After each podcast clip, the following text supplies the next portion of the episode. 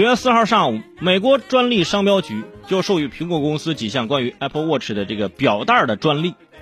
有朋友说，表带还能申请个专利？哎，听我给你细细讲来。哎，现在表带都有专利了。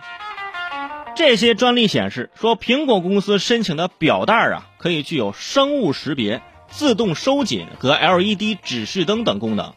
第一项专利描述了一款带有这个传感器的 Apple Watch 的表带，可以根据佩戴者手腕的皮肤纹理进行身份验证，直接识别主人。你一戴上手表，哎，就想打招呼啊，就是主人好哈。但如果换成别人来戴的话啊，新的主人你好，哎，没区别嘛是？当然不是这样，我觉得这个苹果应该是为了 Apple Watch 的销量更高，如果转手卖给其他人，别人戴不了。哎，怕就怕自己长胖之后，发现自己的皮肤纹理发生变化，也戴不了，也可以督促你减肥，是吧？还有这第二项专利描述了一种可以自动上紧的这种 Apple Watch 的表带，比如说，如果佩戴者正在运动，这个表带啊可以自动收紧，啊，完成运动之后呢，表带又会自动松开。听到这儿，就有点，就就有点心里就有点害怕，我自己能扣上。是不是干嘛他要自己给我收紧呢？就而且也没有哪个鞋子啊，可以说自动系鞋带你跑步的时候鞋带给你系紧点一回家鞋带自己解开，你感觉很心慌啊。这就感觉是戴在手腕上的一个紧箍咒，你知道吗？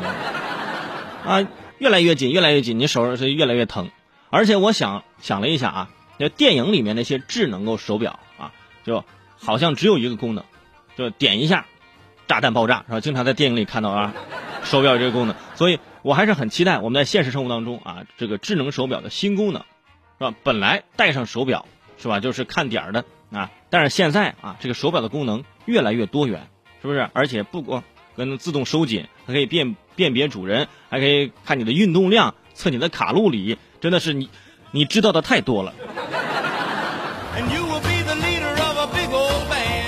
而且这智能手表呢，还有另外一个笑点，前段时间呢。有名李先生花了两千二百块钱在网上买了一个二手的 Apple Watch 的智能手表，呃，买了苹果手表，收到的竟然是四个苹果和一块普通的手表。